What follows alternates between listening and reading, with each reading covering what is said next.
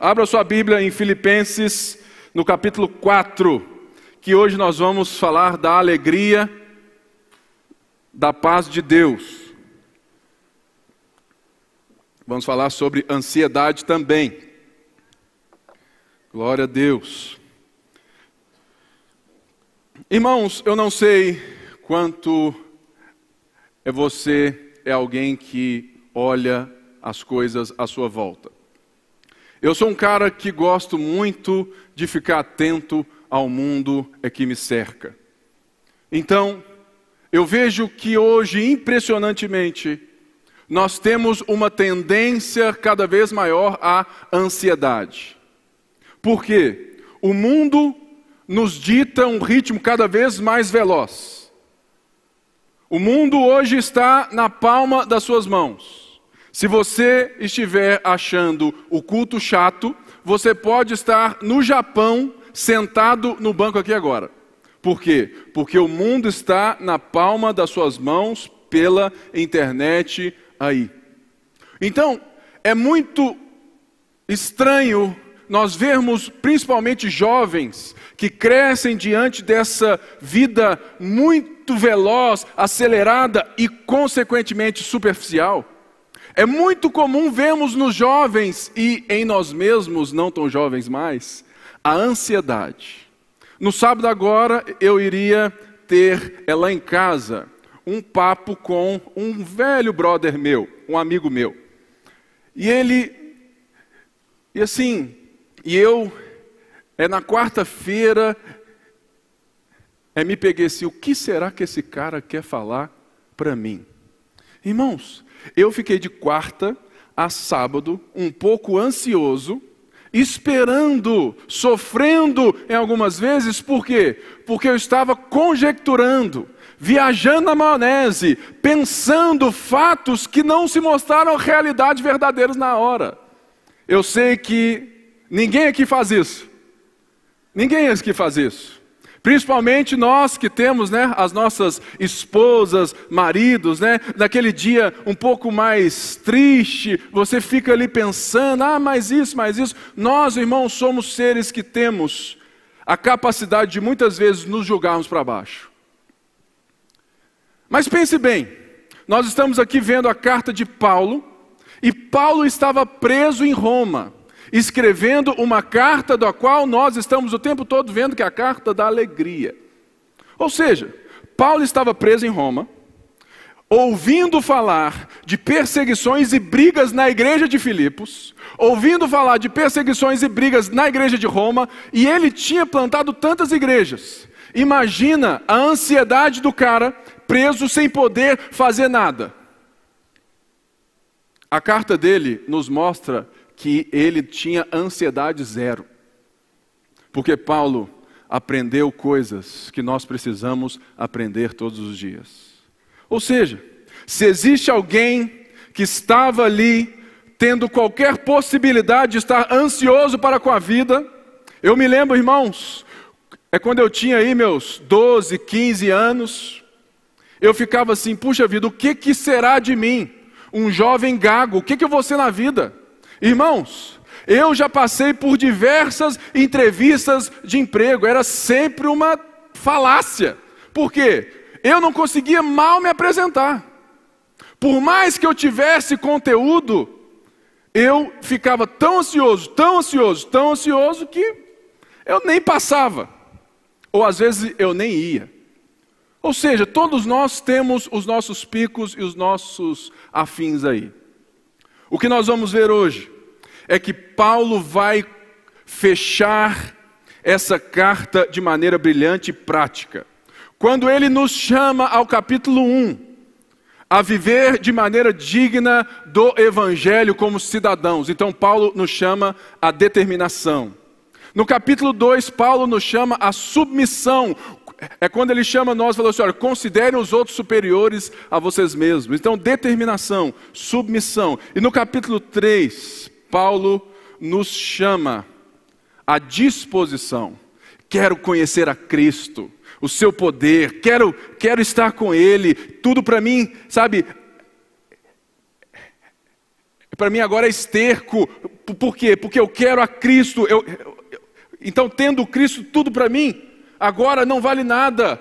O meu lucro é Cristo, é a disposição. Então, Paulo trabalhou em três capítulos doutrina, uma doutrina forte de quem é Jesus, de quem é Deus, de, sabe, do que nós somos, para que agora Paulo trabalhe nas nossas vidas e naquela igreja que estava vivendo algo que nós é, também é, temos, que é a divisão. A divisão, muitas vezes, ela revela a disposição e as ansiedades das nossas vidas. Então, aqui no capítulo 4, eu quero é que você veja o tanto que a carta vai fazendo sentido e o tanto que Paulo agora vai nos ensinar a vivermos a partir da paz de Deus. Amém? Então vamos aí. Diz assim: Portanto, meus irmãos, a quem amo e de quem tenho saudade, vocês que são a minha alegria e minha coroa, permaneçam assim firmes no Senhor, ó amados. O que eu rogo a Evódia e também a Sintique é que vivam em harmonia no Senhor. Sim, Peço a você, leal amigo de julgo, que as ajude, pois lutaram ao meu lado na causa do Evangelho com os meus demais amigos cooperadores. Os seus nomes estão escritos no livro da vida.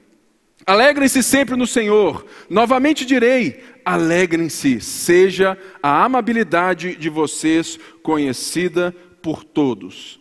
Perto está o Senhor.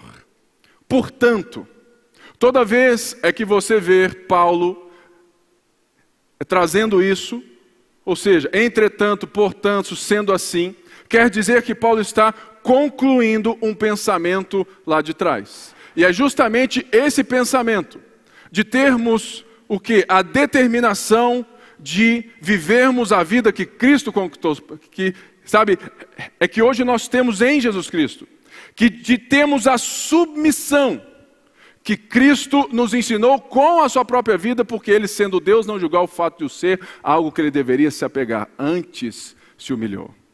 E também vendo em Paulo a disposição e vendo no próprio Senhor Jesus Cristo a sua disposição de cumprir a missão e de conhecer o seu Senhor. Então, Paulo vem e diz: portanto, ou seja, levando em conta tudo isso, meus irmãos, olha, toda vez que Paulo chama você de irmão, você pode preparar o lombo, que ele vai te dar uma boa exortada. Porque todo pai ama, e todo mundo é que sabe e tem essa coisa assim muito fácil de como trazer o ensino, sabe que a melhor coisa que tem, primeiramente, não é vir e falar o que você tem contra, mas, primeiramente, elogiar. Lá na sua casa, eu tenho certeza que quando você briga lá e tudo mais, a primeira coisa é que você vira e fala assim: Ô oh, meu amor, eu te amo tanto, você é tão bom para mim, né? Não é assim que você faz? Não é não? Pois é, então aprenda com Paulo. Que Paulo chega e fala assim: Olha, meus irmãos, a quem amo tanto e tenho saudade, vocês são parte da minha alegria e a minha coroa. A coroa aqui é justamente a coroa do atleta, aquele que correu e que ganhou. Paulo fala assim: olha, vocês são meu prêmio. Eu amo tanto vocês, eu tenho saudade de vocês tanto. Permaneçam assim firmes no Senhor.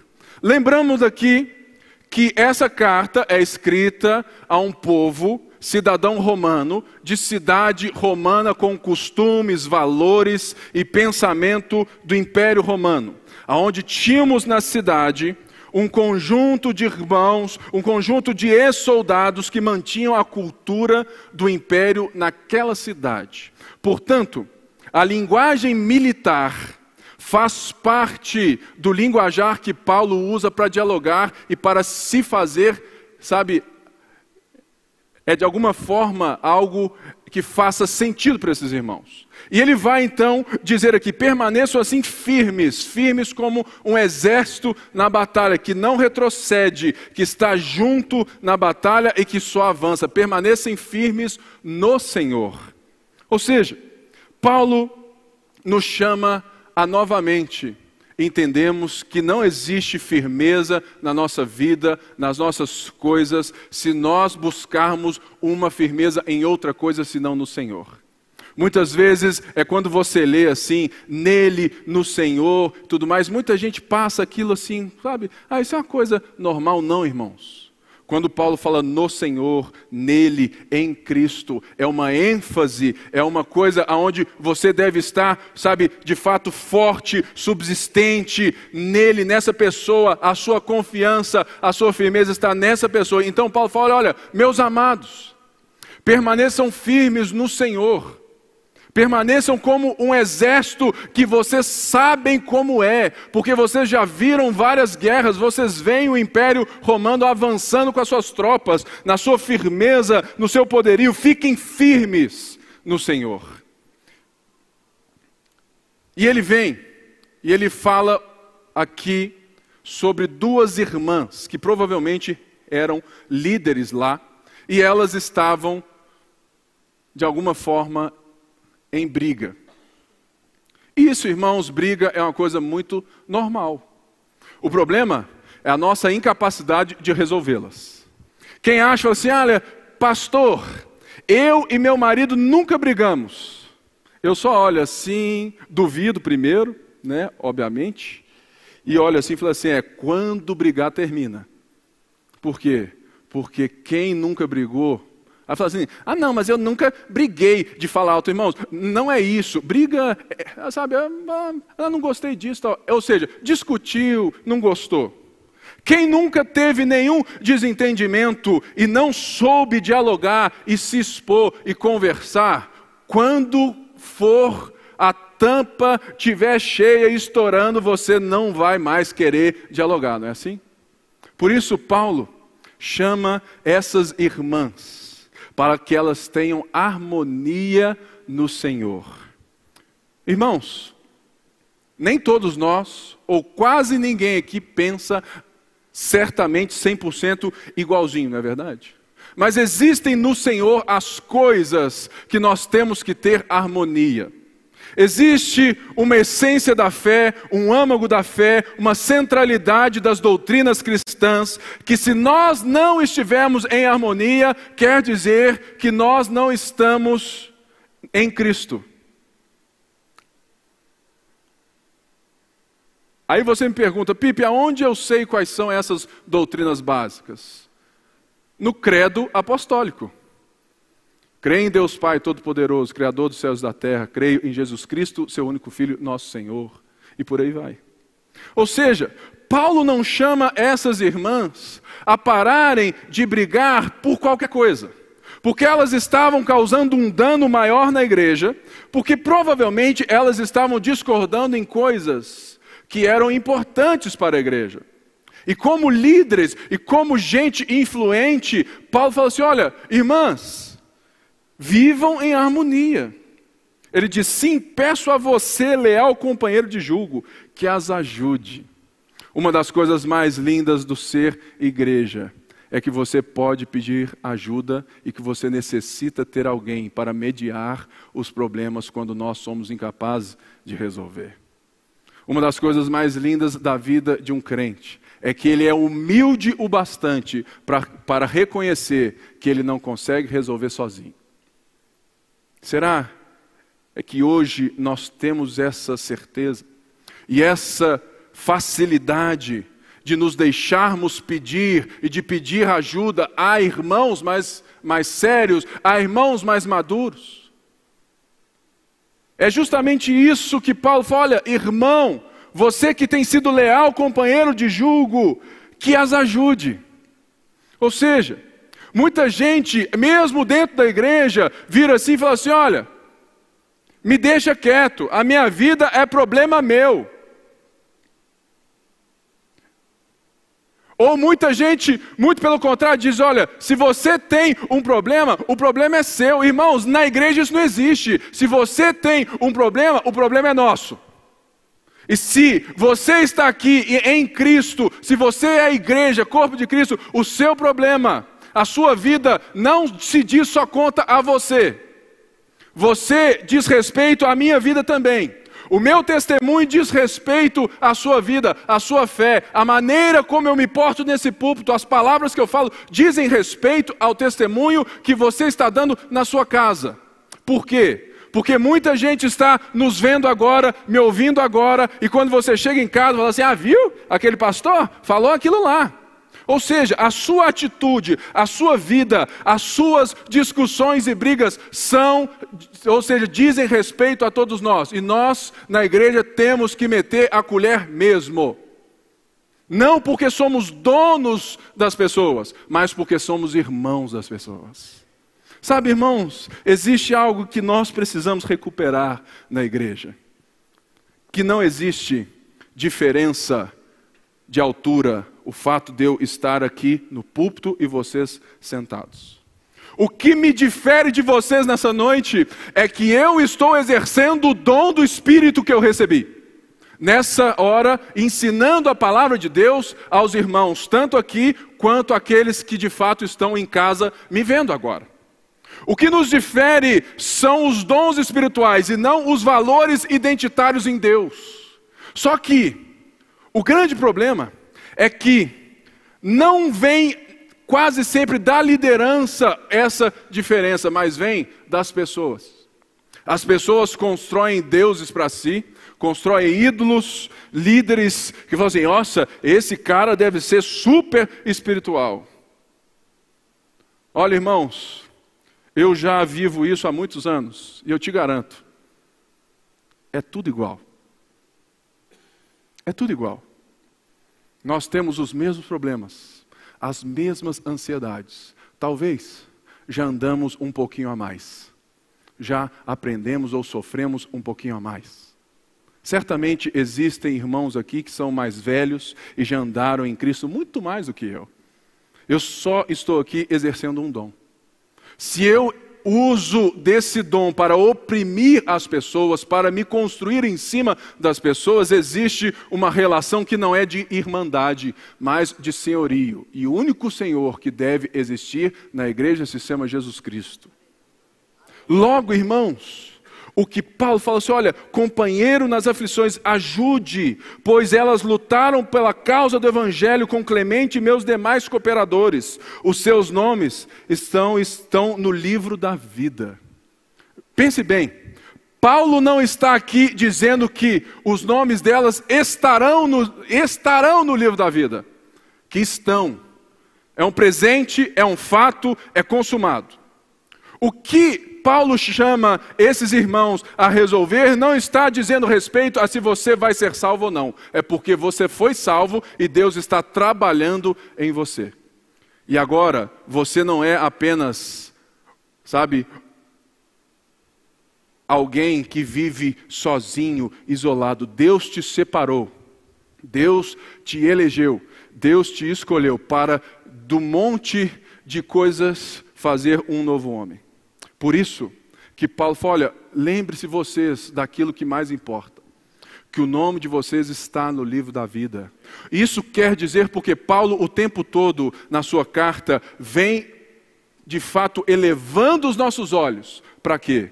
Para o dia do Senhor para o dia, por quê? Porque um cristão maduro, um cristão alegre, que entende que está no Senhor, ele vive de tal forma que o seu anseio, a sua ansiedade não está em nada circunstancial, mas está no dia que Jesus voltará e nós seremos como Ele é.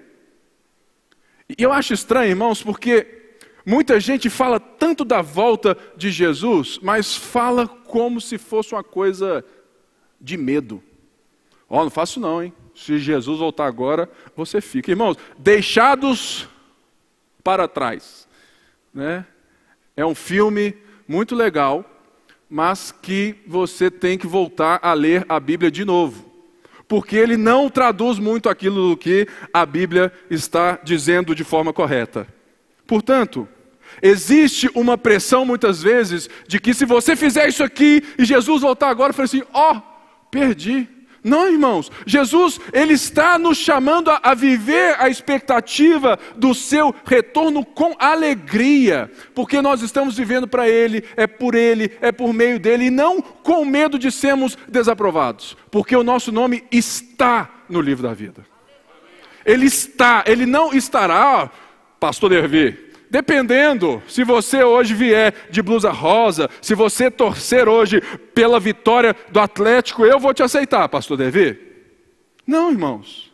Deus te aceitou. Jesus veio, o preço foi pago. Agora ele quer te unir como igreja. E por isso ele chama.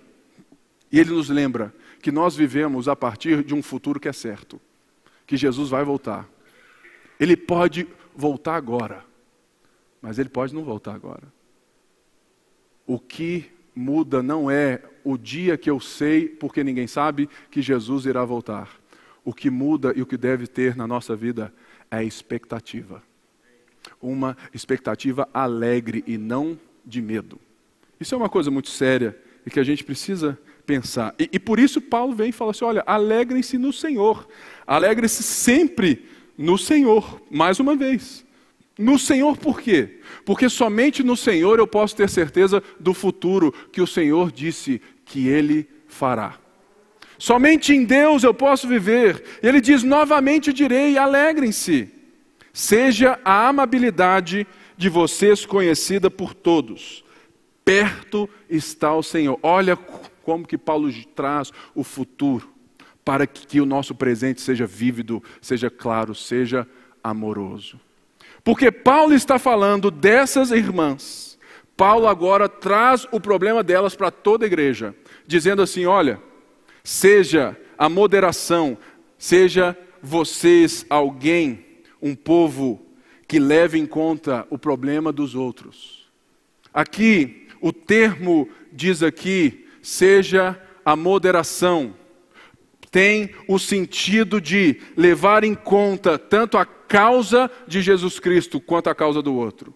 O problema de Evódia e Sintique era que elas não estavam levando, elas não estavam se enxergando a partir de uma da outra. E esse é o nosso problema.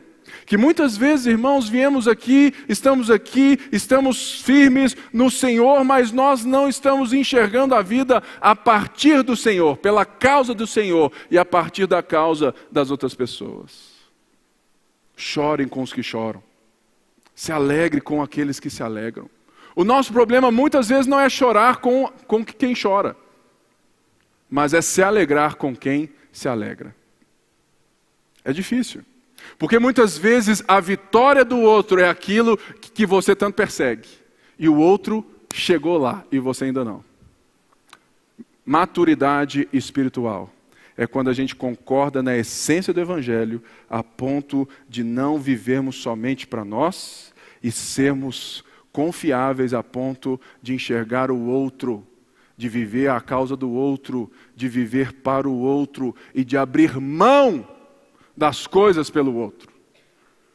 A melhor notícia e o melhor exemplo disso são as mães. Mãe é, de fato, esse emprego mais difícil, que não tem hora, carga horária, não tem salário, né, irmãs? Não tem nada. E é impressionante o quanto que eu lembro da minha mãe se entregando por mim, abrindo mão das coisas por mim. O quanto que eu vejo a Débora se entregando, abrindo mão das coisas pelos meus filhos. Olha, pais, eu amo todos vocês e eu me amo também, mas essas mulheres são diferenciadas. É diferente. Ou seja, tenha o exemplo, e aproveitando que Paulo chama duas mulheres, falou assim: ó, presta atenção, olha. As mulheres, elas são esse exemplo, as mães são esses exemplos de quem faz com que a moderação delas seja vista por todos. Sabe por quê? Porque a nossa vida com Jesus, ela é uma luz no meio das trevas. Ela é sal nesse mundo. Por quê? Não existe um cristianismo privado. Não existe uma fé íntima onde você guarda ela dentro de casa e vai para o trabalho, esconde ela e faz tudo que ninguém viu e como se Deus não existisse na sua história. Seja a moderação, seja ela para baixo ou para cima. Isso inclui até mesmo deixar de viver e de ter as coisas em prol dos irmãos.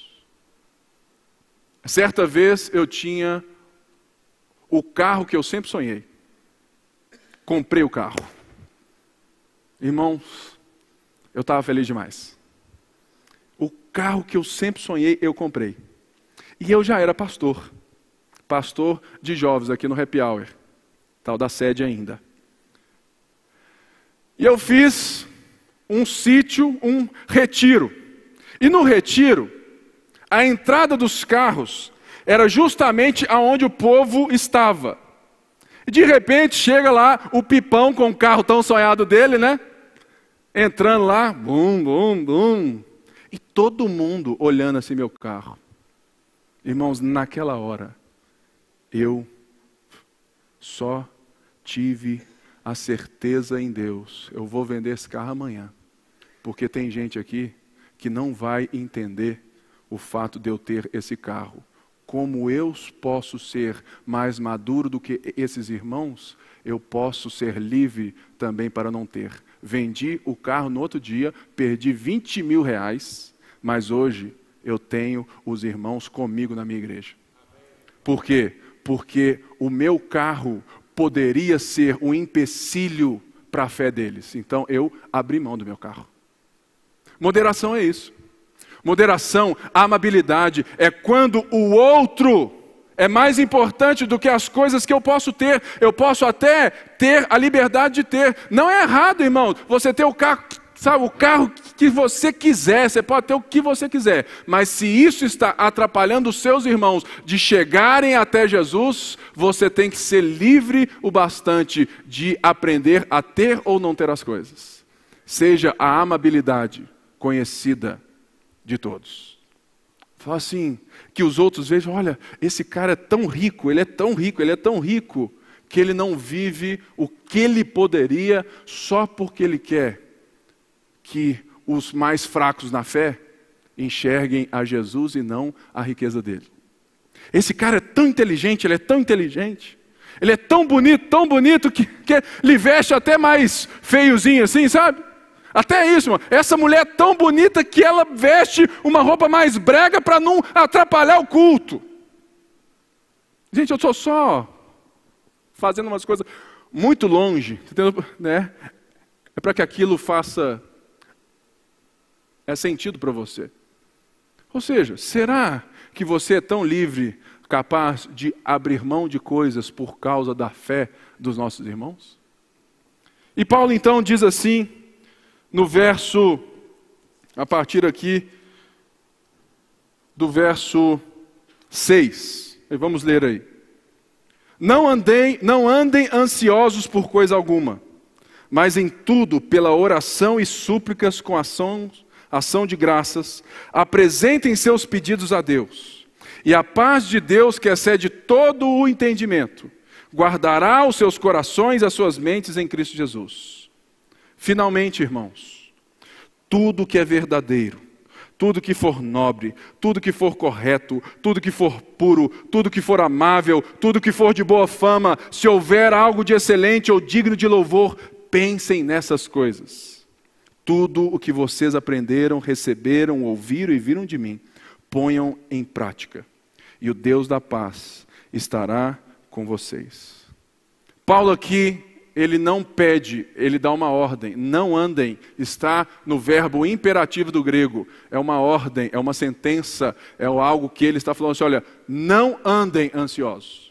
Ansiedade é quando você está, de alguma forma, despedaçado de si mesmo você não se encontra, sabe, de alguma forma, aquilo que, que você pensa está longe daquilo que de fato você sente, e você gera uma incerteza sobre fatos, sobre você mesmo. Ansiedade são direções diferentes quando elas tinham que ser iguais. Ansiedade é aquilo que usurpa, que rouba a sua alegria. Eu nunca vi alguém muito ansioso, sorrindo, feliz, alegre e celebrando a vida. E eu sei, irmãos, disso é porque toda vez é que eu prego, eu fico um pouquinho. Oh, é claro. Ou seja, muitas vezes eu estou me perdendo até porque eu estou aqui tão centrado que eu deixo de me alegrar nesse momento, nessa paz, nisso aqui que Deus me colocou. E Paulo fala assim: olha, não andem ansiosos por coisa alguma, mas em tudo.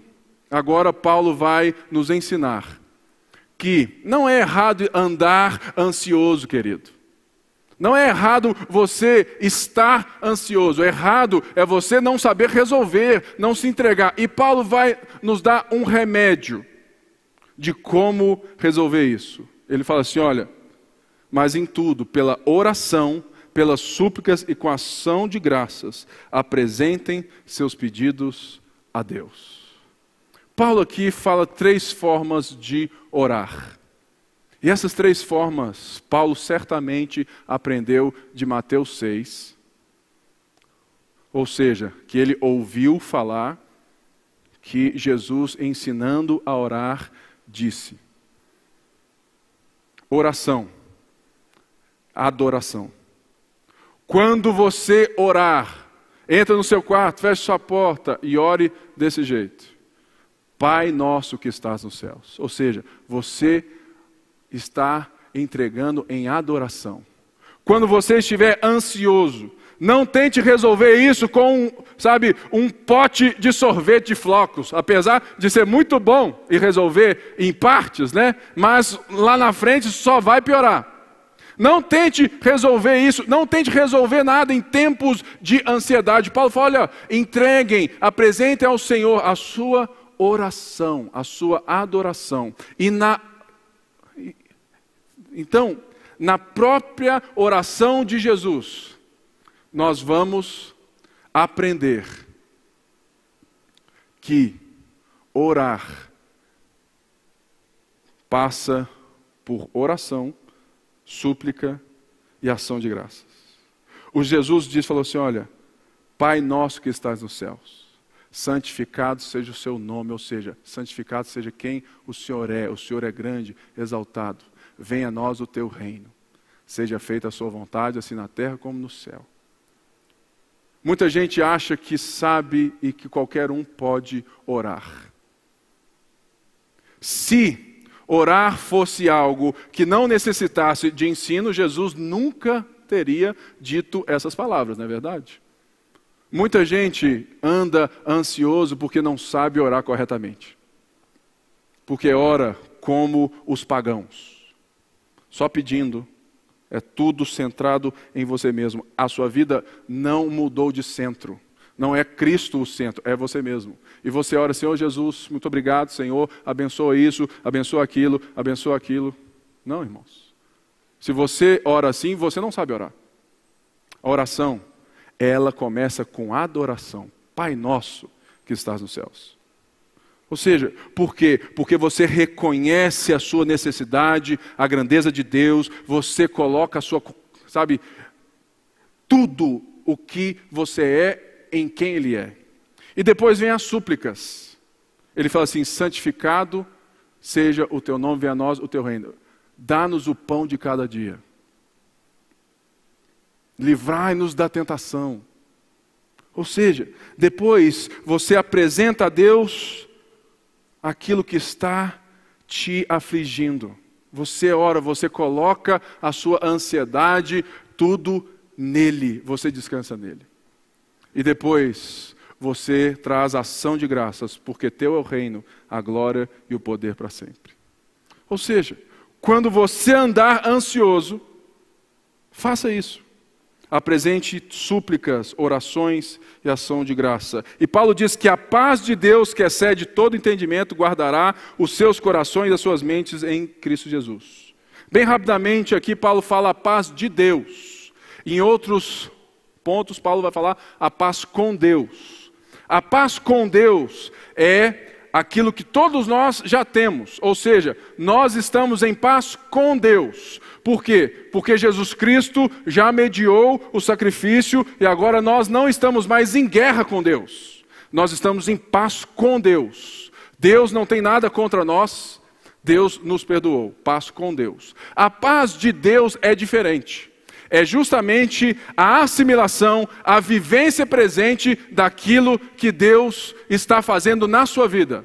É o sentimento, é aquilo que você está vivendo hoje. Ou seja, quando você entrega para Deus em orações súplicas, o sentimento, a certeza, ou seja, a, a não. Então, assim, de fato, estar livre, tranquilo, sem qualquer ansiedade, a paz de Deus guardará. E aqui mais uma vez Paulo usa um termo, um termo de exército. Olha só que coisa linda. A paz de Deus é como um soldado, todo regimentado, que fica na sua frente, guardando a sua mente e coração, não, não deixando nada passar. Esse é o sentido. Olha, se você apresenta, se você está nele, se você se entrega a ele, a paz de Deus, o sentimento de estar em Deus, te guardará, guardará a sua mente e, e tudo em Cristo Jesus. E ele vem aqui então, e fala: finalmente, ou seja, estou deixando agora aquilo que eu quero que vocês peguem e não larguem mais, porque eu vou encerrar a carta. Tudo que for verdadeiro, tudo que for nobre, correto, puro, amável, de boa fama, se houver algo de excelente, eu digo, eu vou pensar nessas coisas. Você tem que orar direito e você tem que pensar direito. E aqui Paulo não está nos chamando a um pensamento positivo. Vá lá, fica na frente do espelho e profetiza sobre a sua vida. Você é mais. Isso aí não funciona. Porque isso é pensamento positivo. Aonde você está dizendo para você mesmo.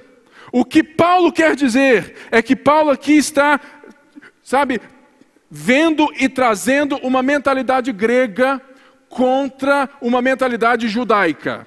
Os judeus tinham a vida prática do fazer, do agir. Os gregos não, era só viajando, ideias e tudo mais. Paulo então fala assim: olha, aquilo que for verdadeiro. O nosso problema não é é de fato saber o que é verdadeiro ou não, é que nós não estamos alicerçados naquilo que é verdade, a palavra de Deus. Ou seja, em todas essas palavras, Paulo está dizendo: olha, você tem que viver com a sua mente cativa, lastreada no Evangelho, naquilo que é verdade no Evangelho, naquilo que é puro para o Evangelho, naquilo que é nobre para Deus, naquilo que é amável e correto aos olhos do Evangelho. Por quê? nós devemos usar os óculos do Evangelho, como tudo na vida agora toma um novo sentido. Ou seja, é isso que, sabe, é que Paulo nos chama até, olha, pensem nessas coisas. Pensem dessa forma. Pensem a partir do Evangelho. Pensem nos parâmetros do Evangelho. Não é pensamento, irmãos, fala assim, olha, é positivo, é, e tudo mais. Não, irmãos, é conhecimento. Muita gente quer a paz de Deus, mas não quer nem ler a Bíblia. Esquece, querido. Porque você não sabe o que é de boa fama, você não sabe o que é verdadeiro, você não tem o conhecimento do que é o ser puro. Não, não tem como. E fechando, Paulo diz: Olha, tudo que vocês aprenderam, receberam, ouviram e viram em mim, ponham em prática, e o Deus da paz estará com vocês. Ou seja, tudo o que Paulo disse, tudo aquilo que ele está agora nos ensinando. Paulo fala assim: olha, tudo o que vocês aprenderam de mim, o que vocês receberam e ouviram em mim, ponham em prática. Sabe, irmãos, tem muita gente que sabe muito da Bíblia, mas vive como se a Bíblia não fosse verdade. Tem muita gente na igreja que sabe o beabá sabe, sabe, sabe o crentez de cor, a paz do Senhor, veste igual crente. Irmão, tem cara de crente, tem cheiro de crente, fala igual crente, mas o coração é mais desviado. Por quê? Porque tudo o que vocês receberam, tudo o que vocês ouviram, ponham em prática. Ou seja, a vida de um cristão, a paz de Deus, nos capacita a viver o que Deus tem para nós. o que Deus nos chama a ser, o que Deus quer que vivamos. E Paulo fala assim: e o Deus da paz estará com vocês. Ou seja, uma vida em paz, uma vida onde você tem a sensação, o sentimento, a certeza de que você está no centro da vontade de Deus. É quando a paz é o árbitro do seu coração. Se você hoje está aflito, entregue-se a Ele.